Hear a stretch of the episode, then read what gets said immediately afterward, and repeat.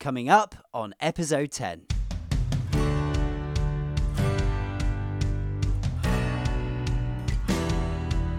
I can't believe I'm asking you this. Snog, marry, avoid. Oh, no! Elon Musk, avoid. Elon Musk, avoid.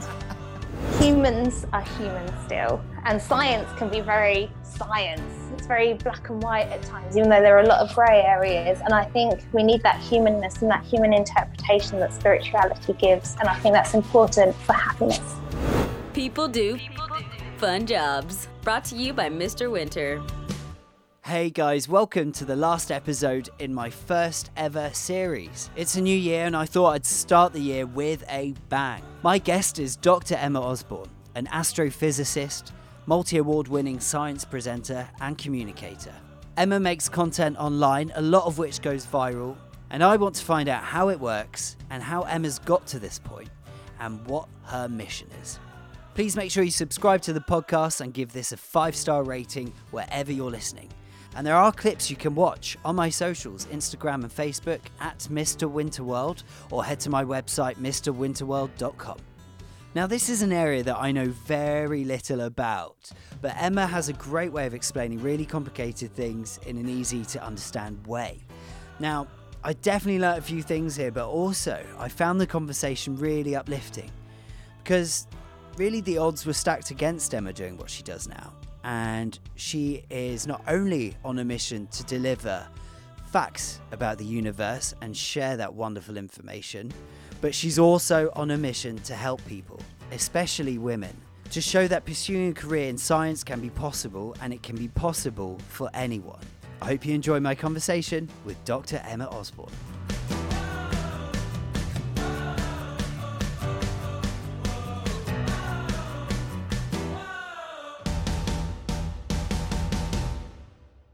Welcome to episode ten, the final episode in series one. Welcome science presenter Emma Osborne. Hello. Hi, Jeremy. Hi. Or should I say Doctor Emma Osborne? Yeah, I don't mind. I'm I'm flexible on that. But yeah, I have got a PhD. Should I be calling you Doctor Emma throughout this conversation? Uh, I'd probably, no, I'm joking. I'd quite enjoy that. I think I'm going to go with Doctor Emma. That's fine by me. Yeah, thank you so much for joining me. This is like the most kind of unusual topic of conversation that I've had on the podcast yet. So out of all the all the previous guests, this is this is one I'm very excited about. And also, since I started this podcast, you've been on my list of people that I want to get on, because we met a few years ago, and I've been watching your stuff and watching your socials and your audience kind of grow. So yeah, throughout this whole thing, I've been like really wanting to get you on. So thank you, Doctor Emma. Well, thanks for having me. I'm honoured to be here. Yeah, that's great. So we spoke on the phone ahead of this conversation, and you mentioned a term to me that I, I'm not, I hadn't heard of before. So what is SciCom? Uh, so SciCom is like short for science. Oh, SciCom. Sorry, SciCom. That's fine. It's short for science communicator, and it's essentially somebody who has Uh, degree or is an expert in science, a field of science, and then they communicate that science to non-specialists. So these are like your Brian Cox on T V could be called a science communicator or a science presenter, Jim Al-Khalili and a few others. But you may notice I've just listed a couple of guys uh, to re- that represent physicists, because there aren't many females, which is actually how I kind of got into this. Okay, that's really cool. So let's just give a bit of background as to what it is that you do and it, how, how you started it as well, because you're big on Instagram. That's like, you're way over fifty thousand followers, which is which is great and really really impressive. TikTok is a recent thing we'll talk about that you started, that you've joined. But where where did you come from? Like, what, what, what's your, what's your background, and and what is it that you do? I'm like, how far back do you want me to go? So essentially, I got interested. Up to you. Okay, cool. I'll give you a whistle-stop tour of my life. Um, I got interested in physics when I was fourteen. Um, I didn't know any physicists. I had a really good teacher and I really enjoyed it. But also, so what I did, because I didn't know any scientists, I come from a very working class background. Um, I looked to television and media to kind of learn more about science. And I remember feeling really dis- disenfranchised at the time, because I was like, I think my fourteen-year-old self was, oh, I could do this. But really, I think what I was actually feeling was that I wasn't represented in any of this media. And my friends thought I was weird because, you know, physicist conjures up an idea in your mind and I do not pick, match that picture. um, so essentially, I finished school, took some years out uh, because I wasn't ready to go to university. But when I was ready, I decided to go to uni. I studied at the University of York for five years. So I did a foundation year, three-year bachelor and a one-year master's. And then absolutely loved it. Thought I really want to go the whole way. Took a year out, worked festivals. That's where I met you. Yeah. and then... Um, Yeah, then I got a PhD at the University of Southampton in general relativity, or more specifically on gravitational waves. And during that, I really wanted to um, communicate science to non-specialists as a bigger audience, because essentially I've been doing it all my life. But actually, I really wanted to do it in a more professional capacity. So that's what I started to set up. My YouTube channel was born, and from that my Instagram happened, and then, as you say, more recently Twitter and then TikTok. Wow. So something that makes me really happy about what you do is you're providing people with something, with knowledge. Pe- people seem to have a thirst for knowledge, and that's a great discovery through all this. Like, you you know, you you're varying my news feeds really nicely. and it's and it's good to see that people are interested in in something of value, and I think that's That's the content you're offering. I think it is something of value. I'm glad you're enjoying it. So, yeah, your posts and the videos you make, they deliver, like you said, kind of complex information, but you do it in, in bite-sized chunks, and it's really easy to, to digest. So if you were to try and engage with someone who who who doesn't know much about astrophysics, or is... What was this, the the term you used just now? Non... Non-specialists. Yeah, for those people, do you have one big fact that could blow their mind and get them interested? Yeah, I think my, my entry-level fact is there are more stars in the sky than there are grains of sand on Earth. Yes. That's my favourite one. That was one that I really loved when I was young. But you can, like, add an extra twist on that. And um, there are actually more atoms in a glass of water than there are stars in the observable universe. I saw this in one of your books. Yeah, that was one of my favourites. You're teaching me something you've already taught me, so that's great. I love that. You recently busted a myth about black holes. Mm. This is something I've seen in your content. They don't suck things in. No. So can you explain that that theory, um, and also what what are black holes?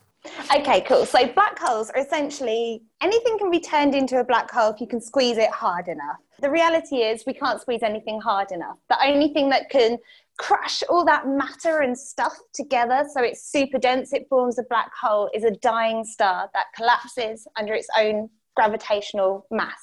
So that's the only way you can make one. And what happens is, it's kind of weird because... space-time is kind of like meant to be thought of as this kind of fabric. I've kind of got an example behind me here. And if I, say, take that top half, that would actually be a black hole. Everybody always says black holes suck stuff in, and that's because their gravitational pull is so, so strong that light can't even escape it if it crosses the point of no return, which is the event horizon. But that's not actually true. Black holes don't suck stuff in. Gravity doesn't actively suck. It's not a suction. It's like a falling. In the same way that we're falling towards the center of the planet, things will fall into a black hole. It won't suck. It's not like a Hoover, because we'd have that experience on Earth. You know, you try and pull your foot up and you'd be like, oh, you'd have to overcome the suction, and then you'd be able to move your foot freely, and then put it down and you've got to pull over the suction again. So it's not actually sucking stuff in. Stuff falls in. So a really good way to kind of show this is that if the black, if the sun suddenly turned into a black hole now, we wouldn't be sucked in. We'd just continue to orbit. And that's the same thing, because the gravitational field wouldn't have changed. It's just been crushed into a smaller space, the sun. So that's kind of the difference. Why, why gravity? Why is that the angle that interested you from the start then? Excellent question, because it is weird. Is the answer. It's so yeah, freaky. Right. It's like where all the cool stuff happens. Gravity is something that we experience all the time. We're very familiar with it. Um, I'm very too familiar with gravity. I trip over quite a lot. um, but even though there's this thing that we experience on a daily basis, scientifically speaking, we actually know very little about gravity. And the most common understanding of gravity is like Isaac Newton's, uh, what he thought. And that was like in the seventeen hundreds, sixteen, seventeen hundreds. And our picture of gravity hadn't changed much until Einstein came along and he blew that stuff away. Like, he was like, no, gravity isn't a force, it's the curvature in space-time, and then holes can be ripped in that space-time, and you can shake it about. If you like wiggle a bit of mass, you can create ripples, which are gravitational waves. How does one wiggle a bit of mass, Emma? Well, actually, you say that, but um, you do it all the time. So you are mass. And you're always moving. So you are actually, every time you move, you send out these ripples across the universe that stretch and squeeze space and time. And that's gravitational waves. That's actually what I researched. So yeah, I think it's how deep does the rabbit hole go when it comes to gravity? And that's what I really liked about it. And actually, interesting fact, Alice in Wonderland is actually based on Albert Einstein's theory of relativity. Oh, really? With all the clocks. When she falls into the rabbit hole and all the clocks and time and space, yeah, it's different. That's like falling is... into a black hole.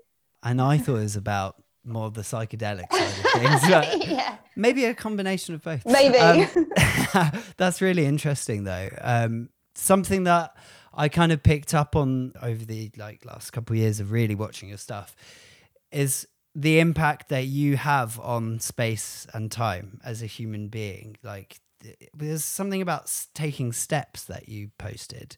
So Emma, I've picked a video to share from, from uh, it's actually an Instagram reel, and it's your most watched, actually, with a modest fifty-three thousand views. uh, no biggie. But this, yeah, it kind of blew my mind, and it's kind of connected to what you were just saying. So if you're up for it, let's watch that. Yeah, sure. Every time you take a step, you actually slow down or speed up how quickly the Earth rotates. And if everybody on the planet was to start walking eastwards, we'd actually make a day longer because the Earth's spin would be slowed. But if everybody on the planet stopped walking at the same time, the planet would speed up, making a day shorter. So that for me was was a bit mind-blowing. Can can you kind of explain that? And because the impact that you have by just taking a step is quite a lot to kind of compute for me. Yeah, sure. So it all comes down to something called conservation of angular momentum. And essentially that means things that are spinning like to keep spinning.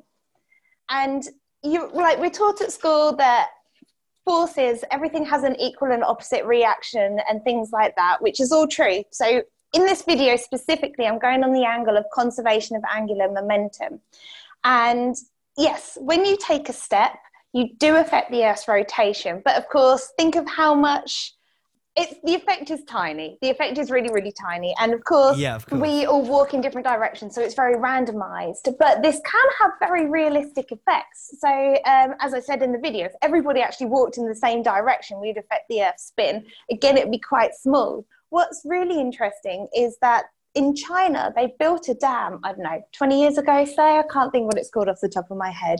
And because it trapped so much water, it actually slowed the Earth's rotation by a fraction of a second, because the distribution of the mass, which make, affects how the Earth spins, actually altered, so it got slowed down. And that's all part of the same thing. uh, how is that measured? How do you measure that? What, the Earth's rotation? Yeah. I don't know. That's not my job. I'm just, I was just asking, don't worry. I think you'd probably uh, use like the stars as a positioning map and then a timer, but you'd need like very accurate clocks and things like that. So yeah. Yeah, complicated.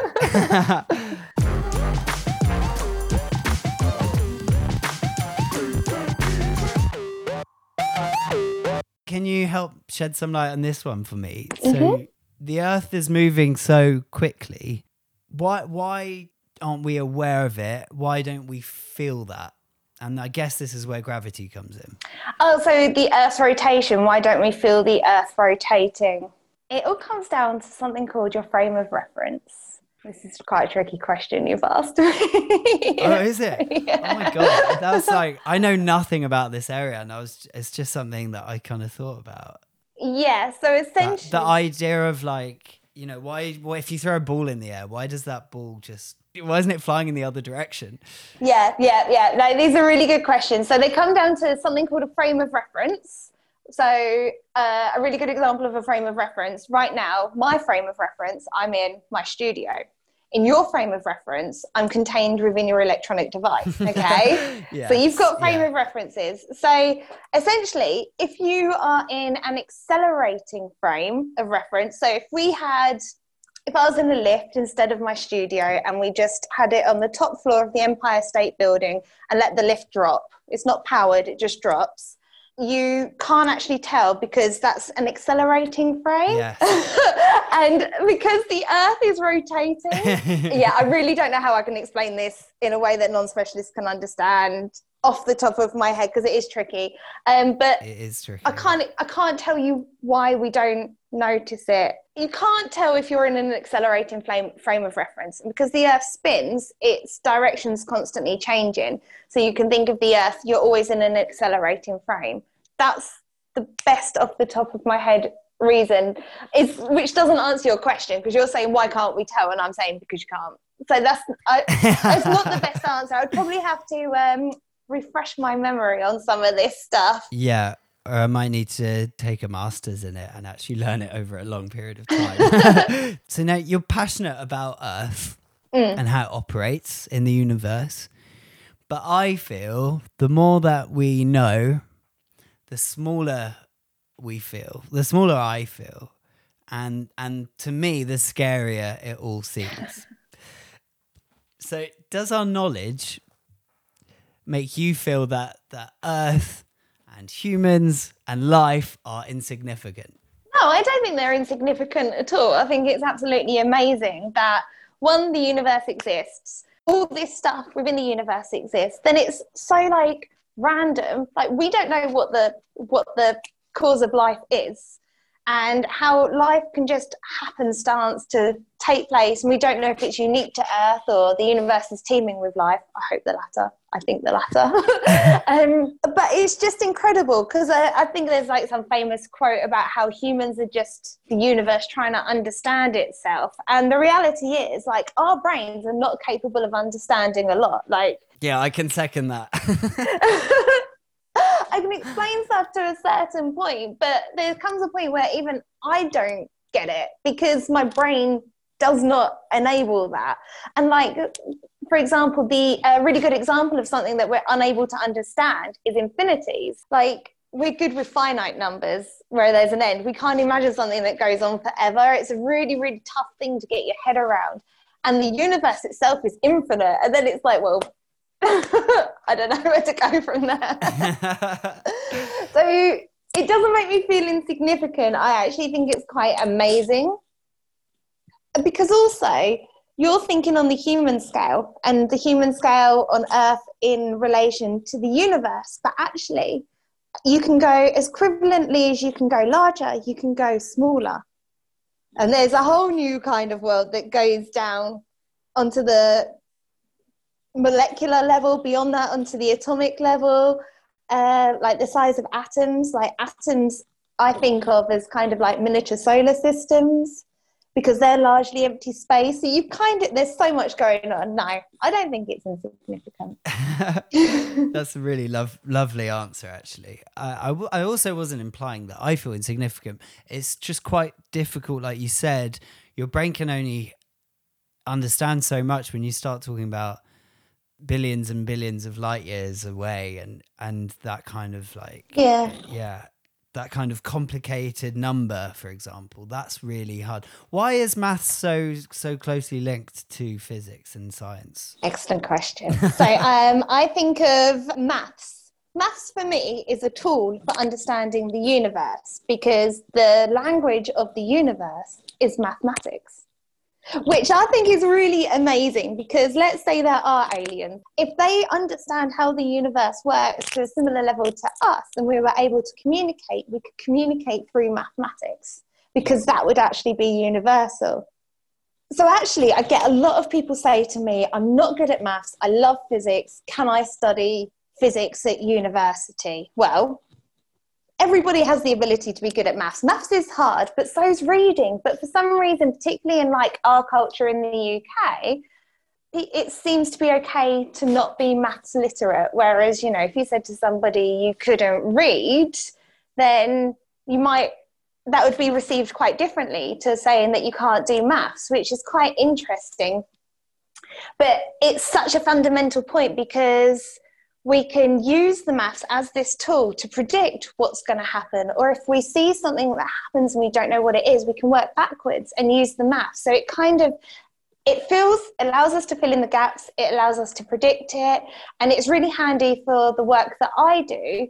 I work on the theory side, so it's very maths based. And it's kind of like, we know this bit and we've seen this bit, but we don't know what happens in the middle. So I will use maths to find out. And essentially I use computers as like super powerful calculators to work out, so I'm not having to do all the maths myself by hand. So maths itself is just a really powerful tool for a physicist. And to answer your question a bit more specifically, so maths itself can be quite strange and abstract, but it's very powerful. So physicists use maths as a tool. And then once you get to a certain point in physics, you actually become more into chemistry-based stuff. And then from chemistry, you can go into like biology. So all the sciences are really nicely interlinked with this little mathematical foundation. And they're all kind of subsets, ultimately, of using maths and understanding the universe.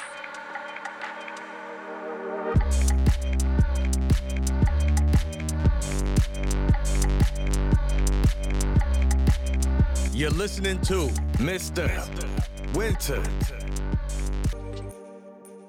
There's so much we don't know. Mm. Is that something that excites you? Is is the unknown and the constant evolving discoveries? Absolutely, that's the fun part. So when it comes to doing like research, which is trying to push the boundaries of current human knowledge, you're kind of chipping away trying to find out more.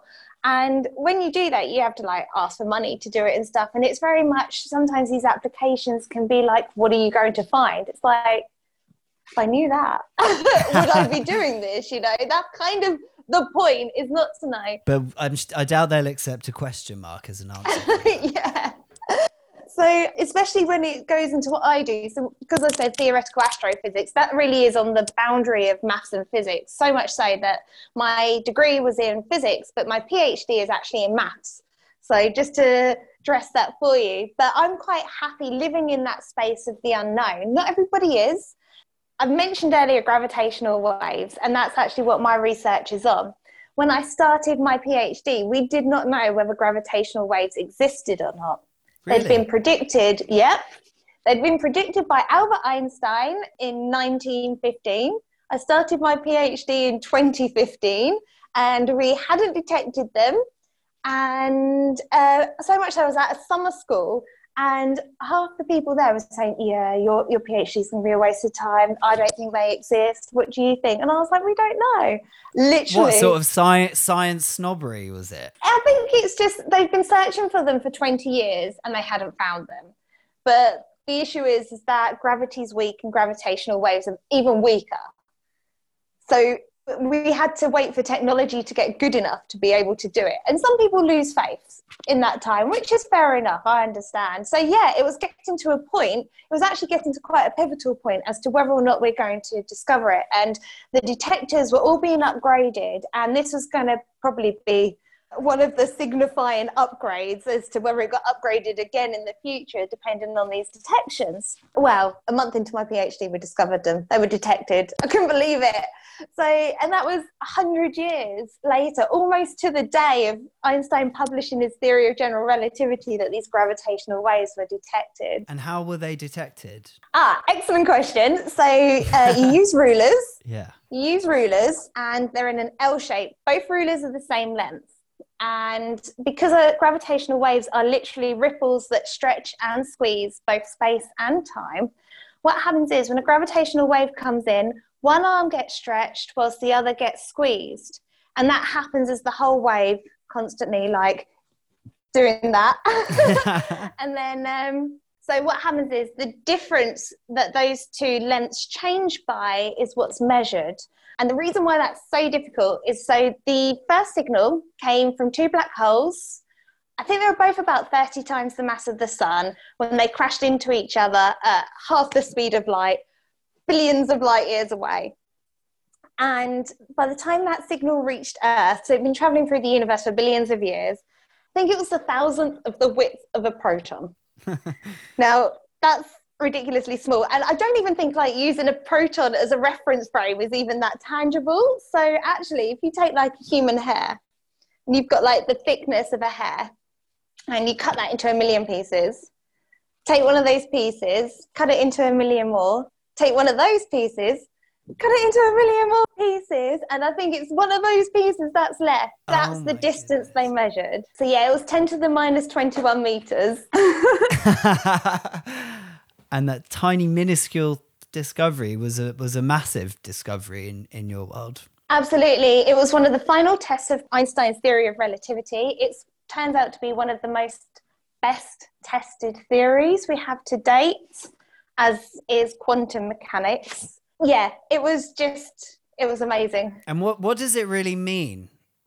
What does it mean to to us humans? Joe blogs on the street minding his own business. It doesn't mean anything. Yeah. But what it means is we can actually see the universe in a new way. So we're used to seeing stuff with telescopes and using light. But light doesn't interact with everything. For example, black holes. They're black because we can't see them. And there's a lot of the universe that's undiscovered. And we've even got dark energy and dark matter that are very big unknowns at the moment as to what they are.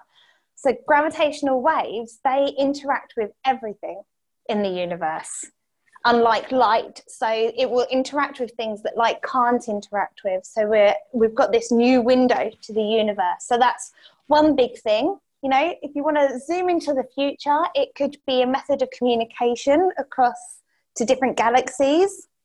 Yeah, there's there's quite a lot. I mean, a lot of it we don't know because that's the point. That's what a discovery well, if, yeah, is. Yeah, if it took one hundred years to kind of get to this point, then, you know, it could be another one hundred years before that's properly useful, I guess, in some way. Yeah, well, it's already been useful so far. There was uh, two neutron stars. They're a type of dead star. So a neutron star is the final stage before...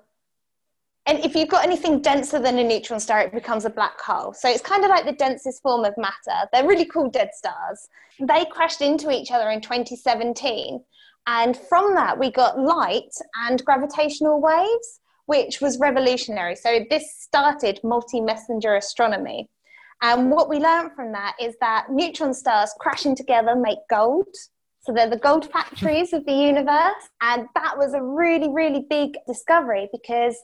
all the elements in the periodic table, we know that all the ones that are light, well, go up to iron, heaviest being iron, they're all made in stars. But we have lots and lots of elements that are heavier than iron, atomically speaking. Uh, so like gold, silver, platinum, all these heavy metals. And we had no idea where they came from in the universe, how they're made. But now we know that some of them, at least, are made when neutron stars crash together. So that was incredible. That's been a huge mystery. Wow. So. so it's now a really great time to be doing what you're doing. Yeah. In in, in historic terms. Yeah, it's technology really hot. Terms. It's really hot. So in, technologically speaking, we're really pushing the boundaries. It's really hot. I like that. Yeah. It's a hot time for science, guys. Always. So whether you're working on the experiment and designing the technology and working on that, because this is like the distance they had to measure was so small, you've got all these quantum effects coming in. So we're really learning more about how to get around quantum problems in technology. So like even the buzz that occurs in the voltage actually has a huge impact on these detectors.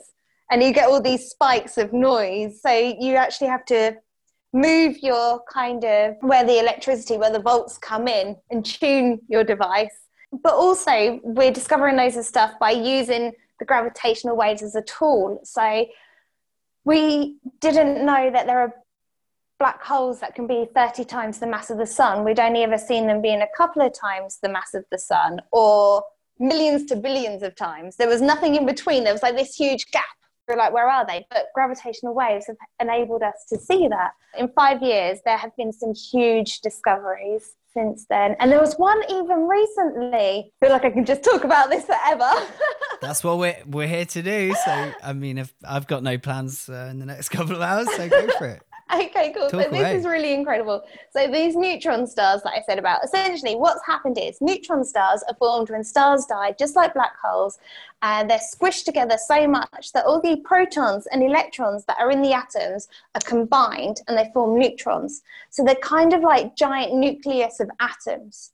So to give you an idea of what these are like, they have the mass of one and a half suns crushed into a radius of like ten kilometers. So I think it's like not even half the size of central London, and that would be like squeezing one and a half suns into the size of central London. So these are really, really amazing things. As I say, if you squeeze a neutron star, you get a black hole. Now, there's a type of neutron star called a magnetar, which I think is an awesome name. And magnetar. Uh, magnetic star. And that's exactly what they are. They have the strongest magnetic fields that we've ever heard of in the universe, ever seen in the universe, and nobody knows why. And we don't know how they're formed and why these magnetic fields are so strong. So to give you an idea of how strong their magnetic fields are, you may have heard, you know, that we get solar flares from the sun and you get a burst of radiation come out from the sun. Well, these magnetars also produce flares. And I think there's one twenty light years away, and it produces... produced this flare, and by the time that flare reached Earth, the energy was so strong it interacted with the Earth's magnetic field and actually altered the weather on Earth. What? Yeah, exactly. That seems really mind-blowing. I saw that as well. I was like, what? That's amazing. So yeah, these magnetars are like these incredible dead neutron stars um, in the universe with these powerful magnetic fields, and nobody knows how they're formed. There was a detection from gravitational waves. So at neutron stars, because they're dead stars, they do not shine. So they're really hard to see. But gravitational waves can see them. And what happened, they saw these two neutron stars crash together, and we thought when that happened, they would only produce a black hole. But this one produced a magnetar, so we think so far, which is like so much physics. Yeah, it's so much, yeah. You're really good at explaining, by the way, Emma. Thanks.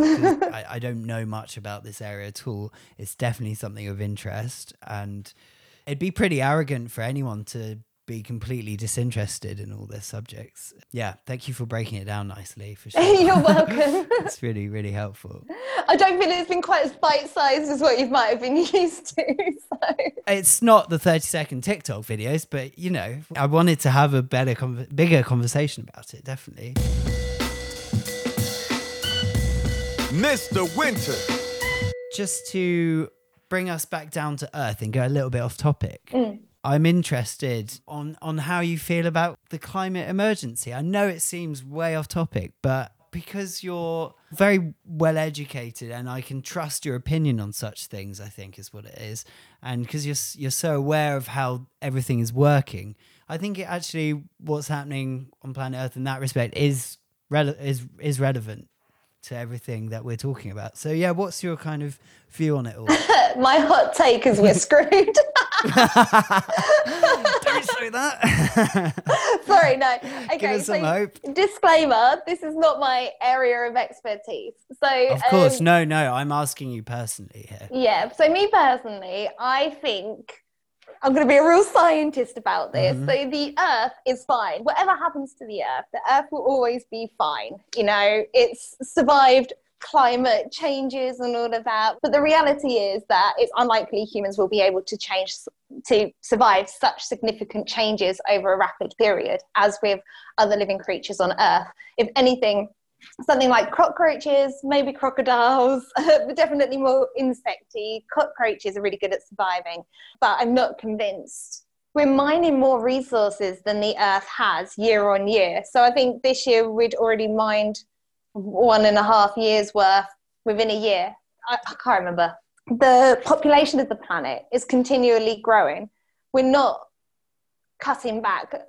I think it's political. I think governments aren't doing enough. We're all told to recycle and do this and do that. And yeah, it's good, you know, a million, a billion people stopping using straws, but it's so put a plaster on it and short-sighted, you know. They're still drilling for oil and gas, yeah. uh, non-renewable sources of energy. That's all happening. We're consuming, you know, you've got other countries like India and China. These are going to be coming up with all of their technological advancements. And you've just got, we'd have to change everything, all humans around the world today.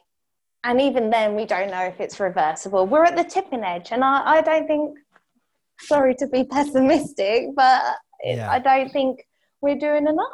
And it might just be yeah. too late for humans. I, I listened to a good podcast with Greta, and she was, because other podcasts are available. Um, her in her intel on it was that whatever people think, even governments are unable to make the changes required because of the the laws in place and the contracts in place, and and and how tied up they are in all of that. So even if they wanted to change things, they don't seem to be in a position to do so. But it's interesting to think of your, your to hear your way of thinking of, well, whatever happens, the planet will be fine.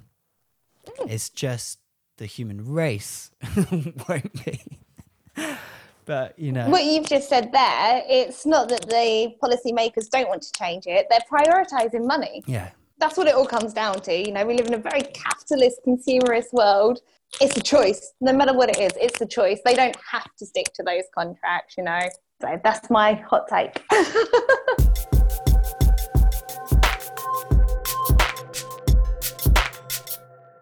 You're really good at branding, Emma. I think you, you've got it just absolutely nailed. You've got the the chalkboard, which I'm really, I feel like a fan that I'm actually got it here in this podcast on the video. So like, I was excited by that when I first saw it. But you've got that. You've got like your, your jewelry is always kind of space style.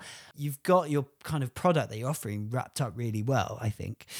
Where do you want to kind of take all this? What are your ambitions with with everything that you're doing? Excellent question. Sometimes I feel like I lose sight. Um, so my ambitions are just to reach as many people as possible. So I always say, like, if I can hold my mum's attention on physics for like five minutes, then I've basically won the lottery. So I want to reach all of the all of the people out there that come from similar places that I did, even if they don't, you know, if they can enjoy it, and then if they can get their parents to enjoy it. That's generally my aim. That's why I've focused on the internet, because I think the internet is quite uh, democratic.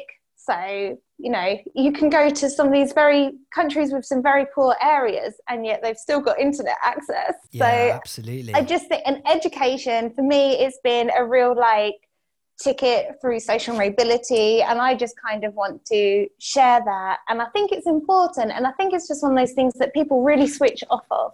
So essentially I just want to, my ultimate goal, which will never be fulfilled, is just to make physics particularly more accessible and make people feel that they can take part and they can enjoy it, and they don't need a degree or a maths degree, or they don't have to be good at maths. And that's really what I'm about. You seem quite passionate about the fact that you come from a background which maybe the odds were possibly stacked against you in what you're doing now. Like, what's what is your background, and and and why is that something that you now feel so kind of passionate about? Yeah, uh, it's a really good question. So my background is that I was a free school dinners kid. You know, my parents are working class, separated family, you know, there was a lot of problems that come with that. The other thing is, is mm. that I am obviously a female, and physics is a very male-dominated uh, subject. Is it really? So, re- yeah, yeah, absolutely. So it was about fifteen percent, fifteen to twenty percent females in physics, uh, whereas obviously we're like fifty percent. That's not very reflective. Exactly. Yeah. And also it's very middle class or higher, which isn't an issue. University is quite more accessible for people who come from more affluent or more privileged backgrounds, particularly like middle class and higher. Mm. And the th- reason why I talk about class and stuff is it's not something that I ever consciously thought of, but coming from free school meals, living in a world, you know, where the odds are against you. And now I'm living yeah. in a world where it's, I've literally gone from the bottom to the top just through getting this education. I came, went in uni one end and I got spat out the other end, and it feels different. It's like somebody said to me the other day, oh, how middle class of you? And I was like, what? It felt weird. And it's just it, like, it's really good to um, go to, I'm the first person in my family to go to university and all of this, but people don't really talk about what it's like to be socially mobile. And I think that's just something that, that's a narrative that I can bring. I have experience. Don't be put off because you're the first in your family. Uni can be affordable, even if you don't think it is. There's a lot of misconceptions. And I guess I just want to break that down and show people that if this is something they want to do, they can do it. There is a way. It's not going to be easy. You need to be resilient, but it's possible. And I think just by showing somebody that I've managed to do it, that might help encourage them to give them the confidence to believe that they can do it. So yeah, it's just kind of where that comes from. That's so cool. There's so much more depth to to just kind of putting out information. You're you're putting out, obviously, and you're doing that fantastically, obviously, but to have that other layer to you, and and your intentions are to help help people follow in your kind of footsteps or or similar. That's really cool. Thanks. You should be well proud of that. Thanks.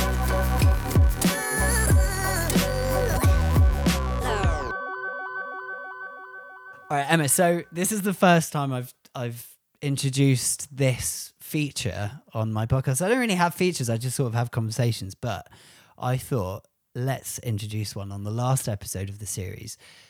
A quick fire round, if you're up for it. So I'm gonna I'm gonna play some music underneath this now. This is this is not factual, this is purely your opinion. So I just, are you up for this, by the God. way? Yeah, I am. I am. I'm so opinionated, though. Well, perfect. You don't. I don't want a maybe. I want a definitive answer. Okay, you ready? Mm-hmm. Okay, let's go. Three, two, one. The sun or the moon? The sun. Would you actually like to go into space? Yeah, absolutely. What's your star sign? Leo. Do you believe in star signs? Well, no. I believe in astrology. No. What do you think is the other side of this universe? More universes. Einstein, I can't believe I'm asking you this. Einstein, Elon Musk, and Brian Cox. Snog, marry, avoid. Oh, no! Elon Musk, avoid. Elon Musk, avoid. Um, I do God. not endorse that guy. Oh my God. I don't want to snog or marry either of Einstein. Okay, I'll snog Einstein and I'll marry Brian Cox. Because did you know Einstein married his cousin? Not for me. Oh, okay. I I mean, I actually I went through the answers to that one myself, and they're slightly different. But let's um, let's move on. Oh yeah. Do, al- Do aliens exist? I reckon. What are aliens? Any kind of living life that is not found on this planet, or has not come originated from this planet. Yeah, okay, so it could be a bean with that has, you know, feeds and water. Yeah, not the big green things. Um and to end on a light one, I'm, I'm not looking for the answer here, I'm looking for your answer. What is the meaning of life, Emma? Happiness. Yes, love that answer. There you go, that's the quick fire round. Ding, ding, ding. I'll, uh, I'll see how that plays out. Might use that one again. But yeah, thank you. I threw some ridiculous questions. That was fun. So Emma, let's talk about TikTok. So Instagram's been, and YouTube have been quite big platforms for you. But what about TikTok? You've just joined it recently, right? Yeah, yeah. So actually I joined it ages ago, released a video and then didn't know what the heck I was doing. So like I've said before, I'm trying to reach essentially the young people who may be on the cusp of making their decisions about what subjects they want to study at school and things like that. And TikTok is dominated by Gen Z.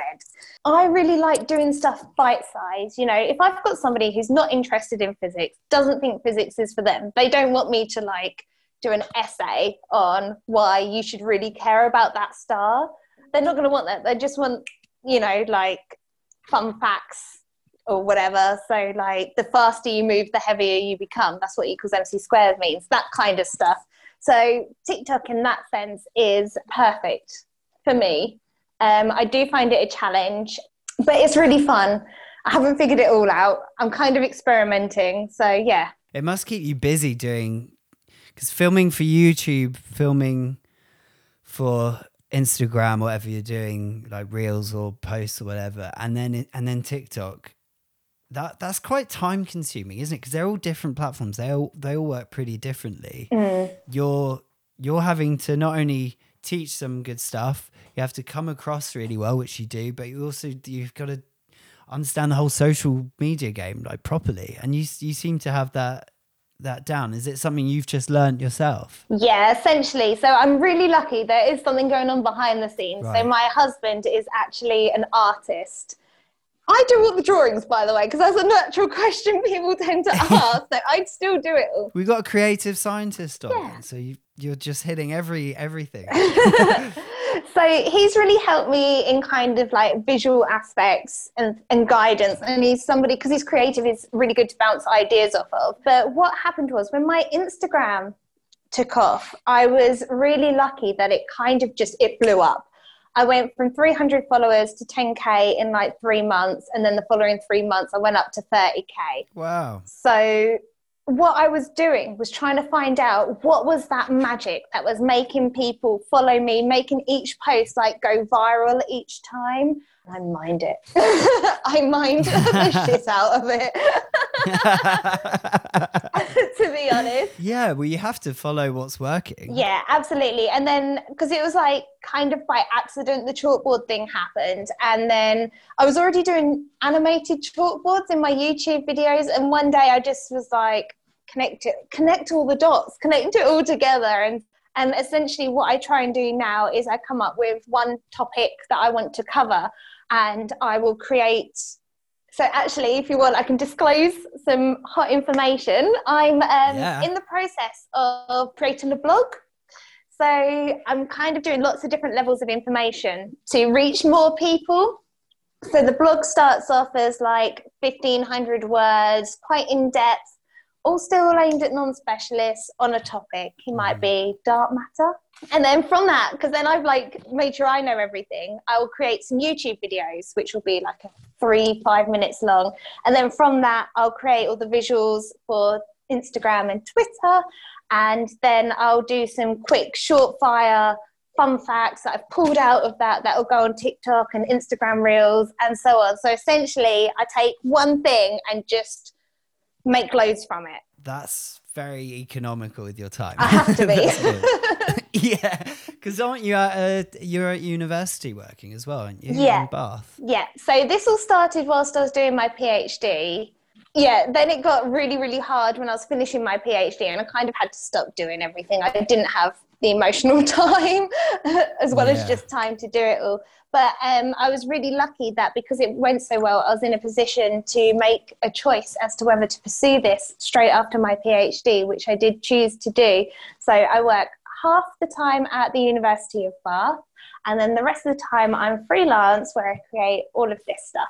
And so for those who are inspired by what you do and they want to pursue a career, not necessarily just in astrophysics, maybe just physics or sciences in general, what advice would you give to them, and and is studying a really important part of that process?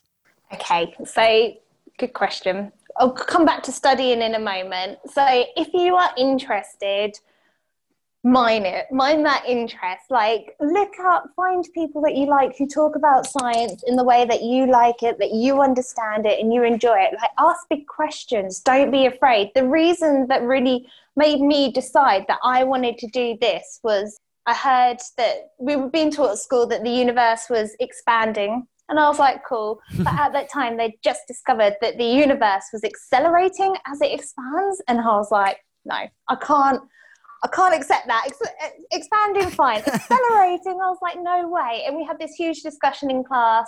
And I was like, what about this? And my science teacher was like, they've actually looked into that and actually ruled that out. And I was like, what? He was like, but great, you're thinking like that. And I was like, no, I need to know the answer. That's what I need to do. And it was that moment where I was like, this is what I'm going to do. And that problem is still very open. It's the dark energy problem.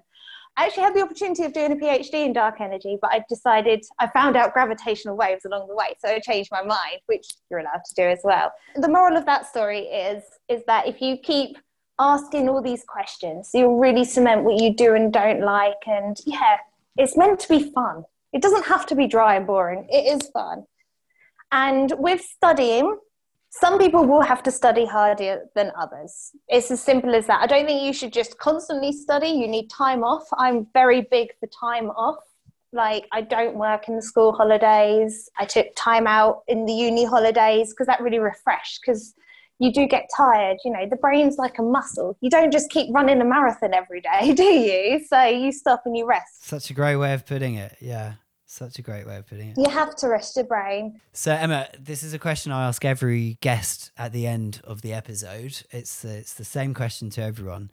Obviously, with I'm interested in what you do and how you've got there, but I want to end on who you are behind the label of your job and and how it makes you happy. Who's Emma Osborne without the doctor? I don't take myself seriously. I've got a dog. He's very cute. He's fun. What do I do? So it's quite a tough question asking me what I do. So this, all this science communication stuff was my hobby, but now I've made it into my job, and I'm just kind of been resetting since my PhD. So I'm kind of rediscovering that I've got time to fit these things in. So I bought myself some roller skates the other day, which I'm really excited about. Yes. So I'm going to learn how to roller skate. I love cycling. That's but so cool. I don't know. I like taking it slowly sometimes. I have actually one more question before you go. Okay. Um, this this is off topic. Where do you stand on spirituality and concepts that science just can't explain? Uh, so this is actually really cool. I'm not against spirituality. I was talking to my husband about this, actually, because I was like, I'm not spiritual. He was like, yes, you are. So, okay. Uh, and we had a big discussion about it. So there's one thing I don't like, and I don't like how some kind of spirituality stuff appropriates words from science to strengthen their message. So Deepak Chopra right. is a really great example of this. Like, the quantum entanglement of your cup of tea is the spiritual da-da-da, whatever, no. The brain is super, super complicated. And, you know, I think we, I think I've seen a quote that we know more about the universe than the human brain. There is research being done into quantum biology. And that's kind of like, so quantum mechanics, if there's this really weird kind of thing. So everything in our world is very much defined. And when you get really small or really, really cold, things become undefined. And it, it's kind of like anything that's possible can happen. And it's only at the moment you try and look to see what's happening. Does that possibility play out? A possibility gets chosen out of all possibilities. So it can feel kind of random. It's kind of like tossing a coin.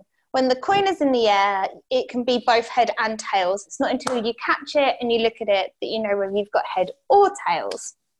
And that's essentially quantum mechanics in a nutshell. So when you've got all the neurons and the synapses in your brain, you're starting to get very small. You're on the molecular level. You're on the atomic level. What's going on there? How does like quantum mechanics play its role in that? And uh, we don't know, and I think that's really, really fascinating. And I can't help but feel that that's where like spirituality can really play a role in the scientific way.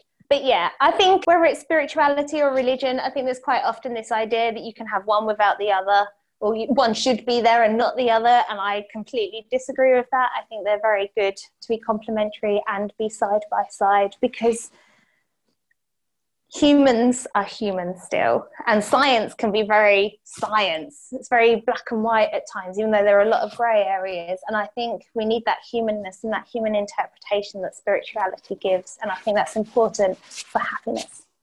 Oh, I love that. There's nothing I can say to, to like to top that. I'm just going to let that sit sit in space and float around. I love that. That's great. Emma, thank you so much for being on People Do Fun Jobs and ending my first series of it. Just really, really cool. Thank you so much. Thank you so much for having me. It's been great fun.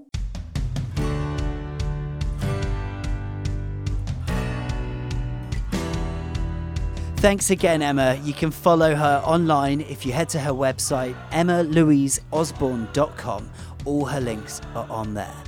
So, that concludes my first ever series of People Do Fun Jobs. There are plenty more episodes to check out, including conversations with an Olympic windsurfer, a TikTok star, the fastest woman in the world to row the Atlantic, and plenty more. Thank you so much to all my guests for coming on, and most of all, thank you for listening or watching so far. Please subscribe for future episodes and head to Mister Winter World for all the links to everything. My socials are at Mister Winter World. For now, Happy New Year, guys, and I will be back with Series two of People Do Fun Jobs later in the year. I cannot wait. I'll see you soon.